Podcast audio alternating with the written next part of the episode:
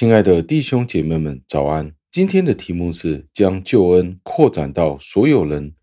经文出自于提摩太前书二章三至四节。经文是这样说的：在我们的救主上帝看来，这是美好的，可蒙悦纳的。他愿意万人得救，并且充分认识真理。感谢上帝的话语。要明白这一段的经文，我们必须要知道，在保罗的时代，在保罗的时代，对外邦人传福音是一件新奇的事，因为很明显的，上帝是拣选了亚伯拉罕的后裔，所以在世界上的其他的地方是没有得救的盼望。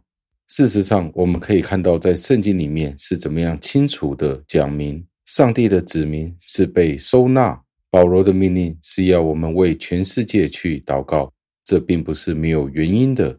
我们每一个人都用自己的方法去正确的服侍上帝。既然是如此，上帝的旨意是要全世界所有的人都分享他的独生爱子耶稣基督，他的身份所带来的救恩。保罗在这里所提到的不只是一个人，而是各式各样的人。所以保罗提到，上帝愿意所有的人来到他的面前得救。我们千万不要以为这是指个别的人，相反，这个意思是在从前，上帝拣选了某些人成为他自己的选民，而现在这是对着全世界，而且那些似乎是与救恩完全没有希望的人，而表示上帝对他们的怜悯。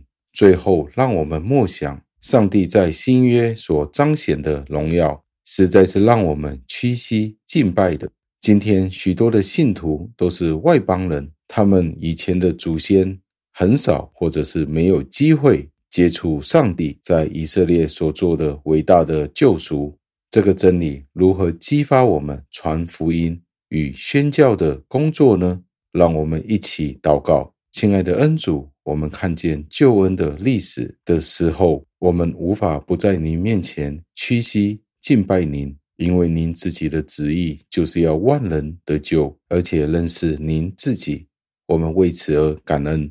我们在这个末世的时候，能够有机会被拣选，都是全出乎于您自己的恩典，使得我们在今生乐意的与其他人分享这样子的救恩所带给我们的盼望。我们这样子的祈求、盼望、祷告，是奉我主耶稣基督得胜的尊名求的，阿门。